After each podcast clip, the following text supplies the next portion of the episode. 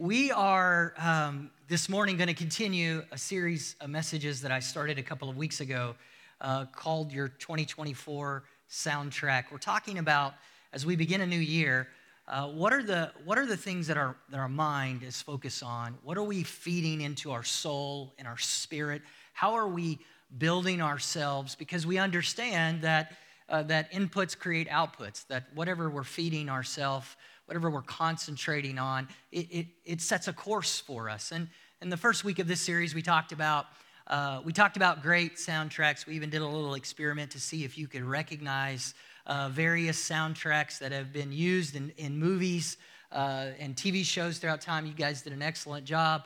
And uh, that's because that's the nature of a great soundtrack. A great soundtrack is memorable and it ties you uh, emotionally, it ties you to a story ties you to a place and a town, uh, a, place and a time. Uh, in fact, some of you, um, some of you maybe who've lived a little longer, uh, you, when you hear an old song uh, that was perhaps a part of your teenage years or younger seasons of life, that hearing that song takes you takes you right back to those moments of when you enjoy those. How many of you ever have songs like that, right?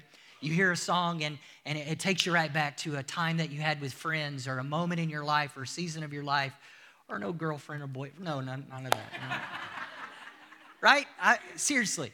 Uh, songs just make an impression on us because they, they, push, they push past uh, our, our prefrontal cortex. It pushes past that part of our brain that deals specifically with logic and reason, and, and it moves into our limbic system. It moves into that emotional part of our being. And, and when our limbic system is fired and, and it is moving, it, it, it forces us past logic and reason. And emotion, oftentimes, is more powerful than logic and reason. And, and, and therefore, great storytellers understand that. People who create movies and, and TV shows, they understand that. And so they will use a great song as a way to move the story along. And, and in particular, a great, a great filmmaker, a great uh, person who makes movies or, or, TV shows will often use a song. Um, to move us past that, that part of our prefrontal cortex. Have you ever watched a movie and, um, and you were so into the movie and it was so amazing and awesome, but then later when you thought about it, you realized, wait a minute, that didn't make sense. Like, how did they go from here to there? How did this happen? That defied logic, that defied reason, that defied physics, right? Uh, any of you fans of sci fi movies? Superhero movies. Like, they're just full of all of these examples that just defy logic and reason. But when you're in the movie and the suspenseful music is playing and, and it's building this emotional response in you, you just, your logic and reason goes out the window because you're moving along with the story, right? And you're just embracing all of these things that can't be true, but it doesn't matter because you're in the moment, you're in the story. And so great theme songs, songs, the songs we sing to ourselves, if we're not careful, uh, they will do that. They will do that in us. They will move us from a place of logic and reason and sound thought, and they will move us to a place where we're just embracing and accepting things because we're moving along in the story. And so, over the course of today, I want to talk uh, from the book of James um, because the book of James, James chapter 1, uh, James was writing, uh, in fact, you may not know this, James is, is most likely the first book of the New Testament that was actually written. I know it's not in that order in your Bibles, but it was most likely the first one that was actually written. James uh, was the half brother of Jesus, the half biological brother of Jesus, was a leader in the church, and most likely was writing a letter to the earliest Christians who were in Jerusalem or had been dispersed from Jerusalem. He begins the letter by talking about the 12 tribes, and, and basically, this is sort of a uh, this is sort of a grand picture in which uh, he was sort of tying together this prophetic narrative of the 12 tribes of Israel, and he was sort of bringing it into alignment and, and, and almost as if stating that the church, the New Testament church that was emerging, really was a representation of uh, God reforming these 12 tribes of Israel. And, and by speaking to these people who had been dispersed, he was likening them to the 12 tribes. So it's, it's all of these really interesting pictures that are going on here. And as James is writing to the New Testament church, he's writing to a group of people who had formed as a community and then began to deal with all kinds of persecution. And so, as a part of that persecution, they were being dispersed. And these were a group of people who, whose lives were in chaos. They had bought into a, a belief system about Jesus uh, that was supposed to bring life and strength and peace and power. And, and so, they're, they're following Jesus, but what it has brought is persecution and hardship, and their entire worlds had been turned upside down. So that's, the, that's sort of the framework for this letter, the book of James.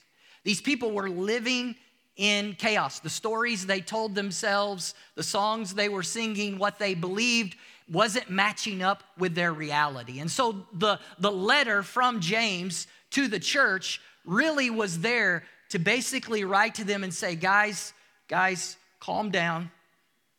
It's going to be okay. The world, the world is chaos, but but you can make it. You can be strong.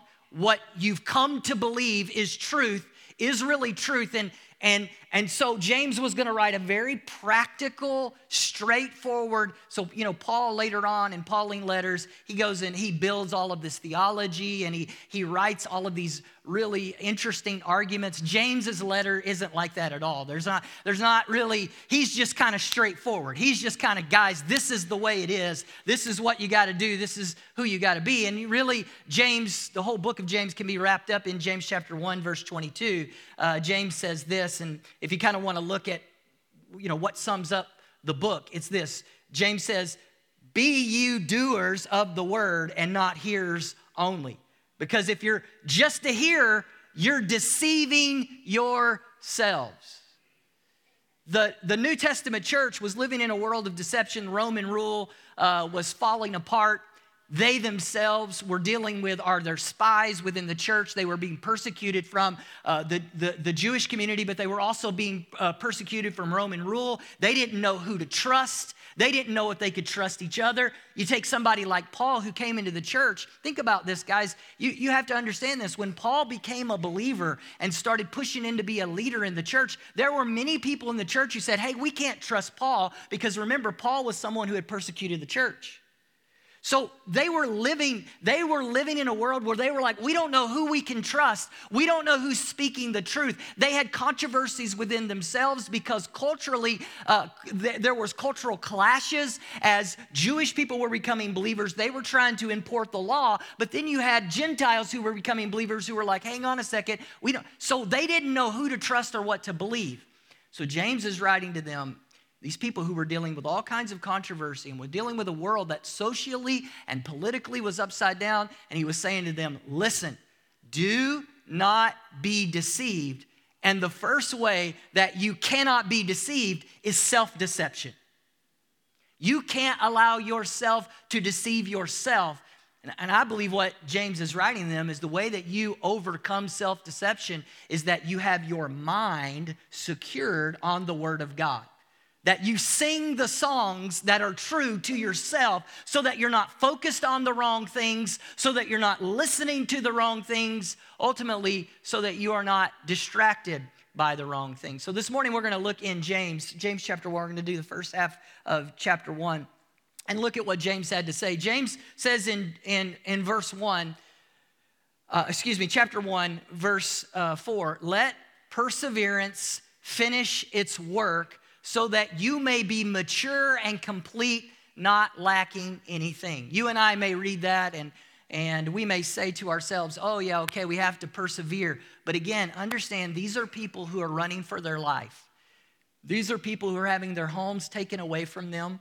These are people whose children are, are being kidnapped and killed. Their wives are being killed. They're being hung upside down on crosses. I mean, these people who are under imminent threat for their lives. And James is writing to them. The, the, the they were dealing with, uh, not only were they dealing with their own persecution, the economic world that they were living in was collapsing at the time. There was extreme poverty, poverty like none of us could ever even comprehend. And in all of that, James says, let perseverance finish its work in you so that you may be mature, mature and complete, not lacking anything. You may say, Pastor Randy, what, is, what does that have to do with me in 2024? What does that have to do with the songs that I sing in 2024? I'd submit to you today that in 2024, the new success, the, the new success, the new way to be successful, the way to make it in 2024 is to live in a place of certainty.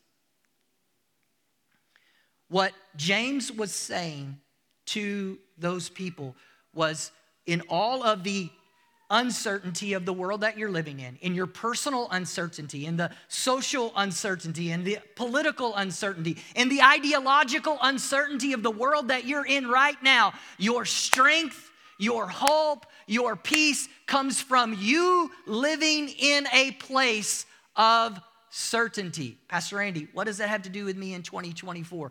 This is what it has to do with you. The songs that you sing, the things that you cling on to, the things that you're repeating to yourself, the mantras that, that inundate your home and your thought life, and, and all of the things that you are ingesting in your life. I believe what James was saying to those people was cling on to things that are certain. And I believe the same is true to us today that we need to cling on to things that are certain. That we don't need to lean into the uncertainty because all of the uncertainty isn't going to stop. If if you and I have learned anything in the last few years, it, it should be this the world is not going to become less chaotic. The world is not going to become less chaotic. Things are not going to get more simple. If you think that tomorrow we're going to wake up and all of the problems are going to be solved, friend, you're delusional. If you, if you think that tomorrow we're gonna wake up, that we're gonna wake up tomorrow and these things that we should not be confused about, all of a sudden tomorrow we're not gonna be confused about them anymore, friend, you're living in a place of self deception. The world is not gonna become less chaotic. In 2024, I believe the world is going to become more chaotic. Did you know that over 50%, I think it's right at a little over 50% of the world's population in 2024 is going to have major elections. I think it's 64 countries are having major elections to determine their leaders in 2024. I don't, I don't know, I, I'm not a historian, but I don't know of another time in history where this much of the world at one time was voting and electing their leaders. Friend, if you know anything, you got to know that in political seasons, the world's crazy. More of the world than ever, as far as I know, definitely in my lifetime, are voting for their leaders at one time. That that's just one issue. You take all the other issues that are compounded. If you know anything about economics, if you know anything about global economics, if you know anything about technology, if you know anything about social trends, you got to understand the world is just going to continue to stay in this place of chaos. Now, I, have admitted to you before, I love to, uh, on my own personal time, I love to uh, entertain conspiracy theories. I think they're funny. Um, but you don't have to be a conspiracy theorist at all to understand. Scripture makes it very, very clear. There is a conspiracy. The enemy of your soul hates you and wants to destroy you, John chapter 10, verse 10.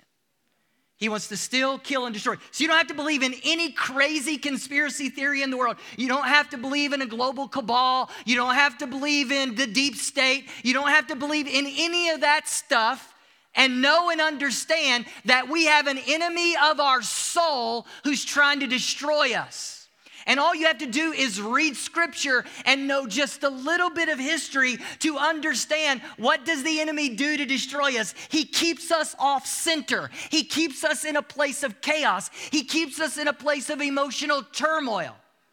Because if he can keep us in a place of uncertainty, if he can keep us if he can keep us out of our prefrontal cortex and if he can keep us in our limbic system if he can keep us in our emotions all we're doing is reacting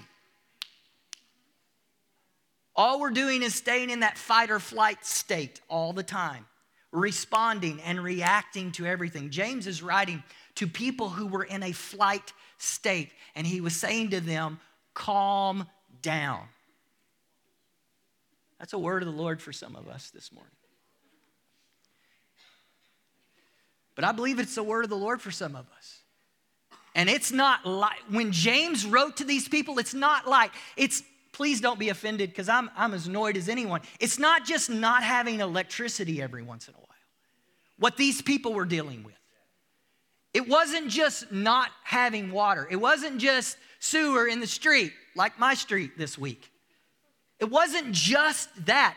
These, you talk about existential threat, these people's lives every day. It's not to make light of what you and I were going through, it's just to help you to understand the context of the passage. The audacity of James to say this to these people is far greater than me saying it to you and I today.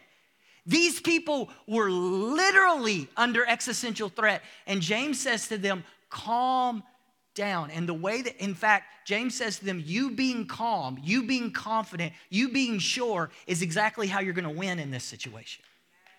You being calm and confident and sure, you knowing your word, you knowing what you know to be true. And this, have you ever seen more of an attack on truth than ever? An attack on the idea that you can know anything. We all know nothing, right? Well, you can't know that to be true. That's the, that's the discord of the day is that you and I can't know anything. So, if we can't know anything, how do we have any stability? What James is writing to these people and saying is that in spite of all of this, you can have stability. Let perseverance finish its work so that you may be mature and complete, not lacking anything. How do, how do I allow perseverance? It means perseverance means that I stay in spite of my circumstance, that I don't move that I don't move in spite of how I feel, that I don't react and respond regardless of what go, what's going on around me, that I stay. I believe that in 2024, our theme song, what we have to keep repeating to ourselves is stay. No matter what, I know what I believe. No matter what, I know this is true. No matter what, Jesus is beautiful. No matter what, God is good. No matter what, He is merciful. No matter what, He is just no matter what, He is kind. I know these things to be true, so I'm going to stay in that space. And anything that moves me out of that space, it's time.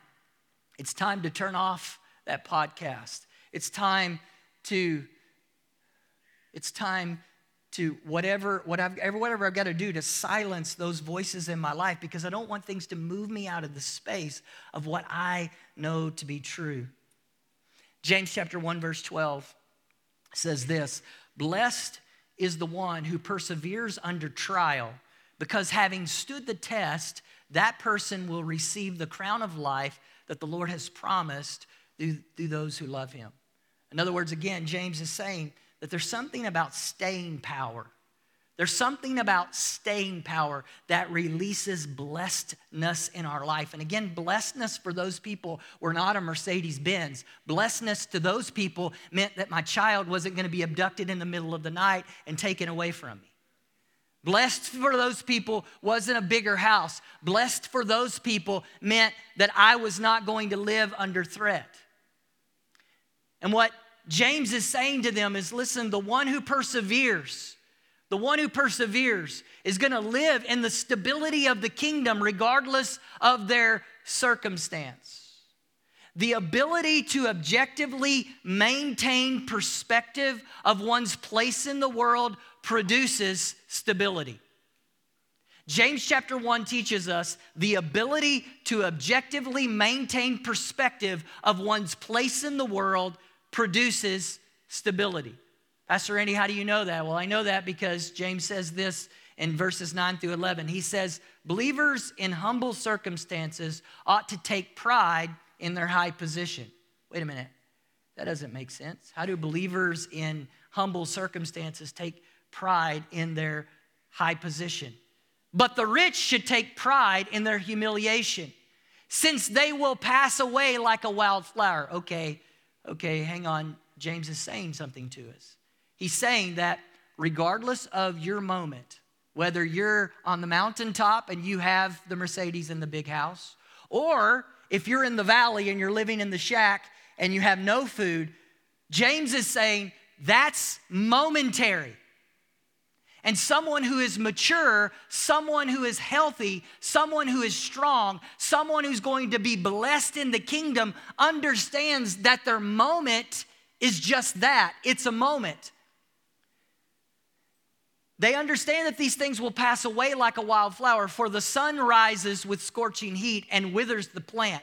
It, its blossom fails and its beauty is destroyed. In the same way, the rich will fade away even while they go about their business. In other words, James is saying, listen, the, the songs that we sing, the things that we tell ourselves, the theme songs of our life can't be about these temporal things that come and go. It can't, it can't be about my moment. It can't, it can't fixate on the fact that whatever my moment is defines me. James says, Your moment doesn't define you, you're defined by the fact that you're in the kingdom. And because you're in the kingdom, regardless of what's going on in your moment, there is a brighter future. There is a, there is a future manifestation of the kingdom in your life. And so, if what you have right now is wonderful and great and good, you're going to walk in humility because you understand that that's not dependent upon you and it's not forever. And if your moment right now is terrible and difficult and hard, he's saying that you're not going to allow that to define you either because you've got a greater hope. You've got a brighter future. James says maturity. What let me say it this way What songs do mature people sing? What songs do mature Christians sing? What, what sermons do we preach to ourselves? What things do we spend time thinking about? James seems to be saying that a mature and a healthy person, a mature and a healthy person has objectivity about themselves and their place in the world. And they don't become too haughty. They don't become too prideful, but they also, they also don't allow themselves to camp in a place of despair.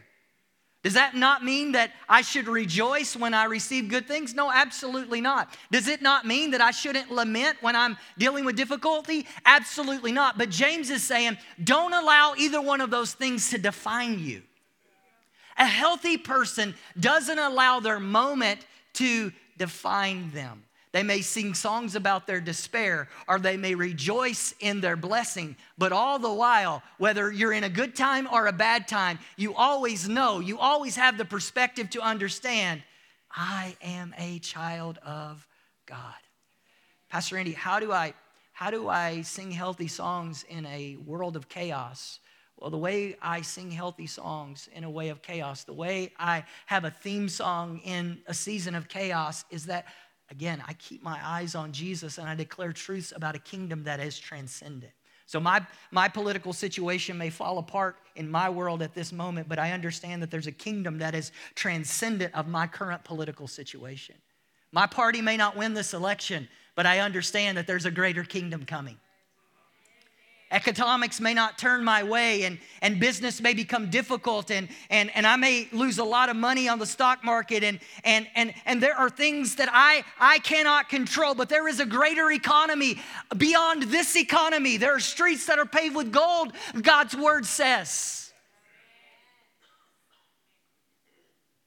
A healthy person, a mature person, sings songs about an economy that is transcendent of this economy. Does that not mean that I don't do my best? Absolutely do my best. Does it not mean that I'm not informed and I'm not a good businessman or a good steward of my resources? Absolutely not. James is not saying that. I've never said that. But a healthy, mature person who keeps their sanity in a chaotic world says that I'm a part of a kingdom that is greater than this kingdom. I'm a, I'm a part of a morality that is greater than this morality. I'm a part of something that is transcendent. James chapter 1, verses 13 through 15 says this When tempted, no one should say, God is tempting me. For God cannot be tempted by evil, nor does God, nor does he tempt anyone. But each person is tempted when they are dragged away by their own evil desires and enticed. Then, after desire has conceived, it gives birth to sin. And sin, when it is full grown, gives birth to death. You may say, Pastor, I don't understand why you were telling us all that brain science stuff earlier. I don't know why you go off on that. It's because you got to understand that, that physiologically, physiologically, you and I, you and I deal with an enemy who is out to destroy us. Some of you you have, you have different ideologies, you have different politics, you have, you, have, you have different social perspectives on things. That's good. Go. Great. Understand that. Think about that. Deal, whatever. Ultimately, at the end of the day, wherever you are on the spectrum of all of these things, we have a common enemy. And that common enemy attacks us as human beings, and he understands the way that we are wired and the way that we work. And he, he's created a system. He's created a system to provoke and entice you and I to stay out of the place of stability that God would have us to be in. When James outlines the process of sin, it's so interesting to me because he outlines exactly what happens. No one goes from zero to crackhead. That's not the way that it works. I know if you, when I, I, I, grew up, I was a kid in the 80s in the United States, and it was, uh, you know, everything was anti drugs, and it was like, here's your brain, here's your brain on drugs, and it was a cracked egg. Did you guys get those commercials when y'all were? No, it's just us. I'll play it for you sometimes so you can see. I mean, it, that stuff, whew, it scared you. That's not how it works. You don't go from zero to crackhead. There's a process of addiction, right? That takes place. And anyone in this room who's ever been addicted to anyone, anything, and, and probably we should say every one of us in this room have been addicted to something. So we know. We know. We know it starts and then it builds and it builds and it builds and it builds. James is using this illustration about sin, but it's so fascinating because he's clearly writing to Christians. He's writing to Christians. He's writing to the church. He's writing to people who are fighting for Jesus. And he outlines for them the process of sin. If you ever thought that, oh, when I become a Christian, then I don't have to worry about temptation anymore, I don't know what Bible you're reading. James, writing to Christians, says, Hey, let me explain to you how this works because there is a process, there's a physiology that is involved in this. Here's what happens each person is tempted when they are dragged away by their own evil desire and enticed. Don't you think that the enemy of your soul knows what your triggers are? And he's going to do whatever he can do to push those buttons, to trigger you, whatever. And, and, and we get caught up we get caught up in that word evil desire. And we get to this place where we think it's this big, terrible thing that is somebody else, that is something else. But James, writing to Christians, is helping them to understand that not being disciplined in the area of their mind, not being clear that God's word is God's word is God's word is God's word, that truth is truth is truth is truth. That's what James is saying happens when you and I are dragged away by our evil desire. Somehow, James is connecting the temptation on your part and my part to not just accept God's word as truth, to us starting down the path of evil being dragged away by our own evil desires. If I had time this morning, I would, I would, I would lay that out for you exactly what that means because connected to evil desire and sin, temptation and sin is all the way back to original sin where you and I decide that it's not enough that God is God, we've got to be God ourselves. Everything's always comes back to that and it connects to that. And James is saying, listen, this process that happens starts with this place where you, you ask this, the same question, the same question that the serpent asked Eve Can I really trust God at his word? That moment that I cross that line and I say, Can I trust God to be God? Is it what he said is good for me? Is it really good for me?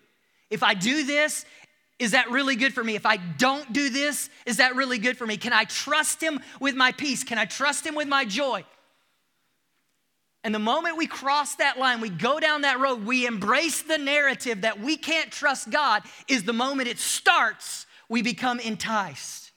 And we go down that road, we start singing songs to ourselves that destabilizes the identity of God. We start singing songs to ourselves that destabilizes our identity. And when we start destabilizing our identity, we have to start looking for handles that causes stability in our lives. And then we start participating in things that we thought we would never participate in because we need, we need stability so desperately. Our limbic system is out of control, and so now we're just looking for something to grab onto. And we sing these songs to ourselves. We repeat these messages to ourselves. We allow Instagram to just constantly, we allow TikTok to just feed us instability, instability, lack of trust, lack of trust, lack of hope, lack of peace. Lack, we just keep feeding the beast. And all of a sudden, we're doing things we said we would never do. We become a person we don't even know. Dragged away by our evil desire, enticed. Then, after desire is conceived, it gives birth to sin. And then sin, when it's full blown, full grown, excuse me, gives birth to death. Destruction starts as a carefully crafted distraction. I believe that's part of the argument that James is making. James is saying to people in a chaotic world do not be distracted from God's truth. Do not be distracted from, I'm telling you in 2024, do not be distracted from God's truth. You have to know God's truth. You have to embody God's truth. You have to feed yourself God's truth. You have to stay in that place of meditating. That's why, that's why the Bible says, meditate on my word. Hide it in your heart so that you would not what? Sin against God. You have to stay in that place where you're feeding yourself, where you're singing songs, because songs provoke emotions, and emotions embed patterns in our lives. Some of us I talked about my noise canceling headphones a couple weeks ago. Some of us need to develop some noise canceling headphones in our life. Some of us have stuff in our lives that we need to turn off and that we need to turn away from because it's provoking. It's provoking instability in us emotionally. Some of you, some of you, um, you battle anxiety, and my question to you is, is not no, that's, I would never say, oh, that's not real, it's not valid. My question to you is what are the things in your life that trigger that anxiety? And what are you doing to create boundaries so that you're not being triggered? Some of us battle anger, we battle it. And my question to you is what are you doing to create boundaries in your life to keep you away from the things that provoke, and initiate that anger in your life? What are, what are you doing? Some of us, some of us struggle. The list could go on and on and on. If I start, if I start listing these things, it could go on and on. We, we battle with things, we struggle with things, and all of those things are coping mechanisms that exist in our life because we struggle with insecurity. The insecurity starts with we're insecure about who God is, so we become insecure about who I am. And when I'm insecure about who I am, I've got to grab handles. When my limbic system is firing and it's out of control and my emotions are going everywhere and I'm all over the place, I'm just looking for stability. And so what do I do? I begin to sing songs to myself to numb me. I sing songs to myself to reinforce what I believe. I sing songs to myself that cause me to just move past the moment without logic, without reason, without truth. I just move past it to embrace and accept whatever reality the system, whatever reality the system is trying to reinforce in my life. And again, and I, I joke and I have fun about this stuff, but what you believe about what you believe going on in the world really, uh, really, that doesn't matter. What we know to be true is that all of us, no matter who we are, no matter our race, no matter what our social political ideas are, no matter who we are, all of us have an enemy of our soul. and he seeks to kill, steal, and destroy. And he has a strategy, and that strategy is this. That strategy is this let me distract them for just a moment. And if I can distract them, I can lure them. And if I can lure them, I can cause them to violate their own conscience, create greater shame in their life, and therefore distance between them and God.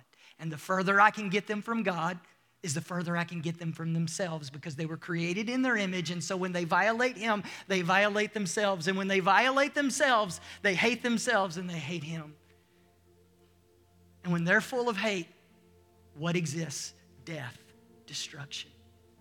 The enemy wants to destroy you, he wants to destroy me in 2024. I'm not trying to be an alarmist. I'm not saying anything spectacular. We know the world is crazy. It's been crazy for the last several years. So I'm not, I'm not like prof- prophetically declaring something. This is just reality. We all know it. What are we going to do about it? I believe James is teaching us. God's word has been teaching his people from the earliest days of the church is this is in the storm, you can have an anchor. In the chaos, you can be strong. Where do I find it? How do I stay in that place? How do I overcome? How do I overcome sin? How do I overcome these things? It's simple. What is God saying? What are you going to do about it? What is God saying? And what are you going to That's that's what we say all the time here at North Place. That is our discipleship pathway. It's not fancy, it's not flashy. It's really simple. What is God saying? What is truth? And then what are you and I going to do about it?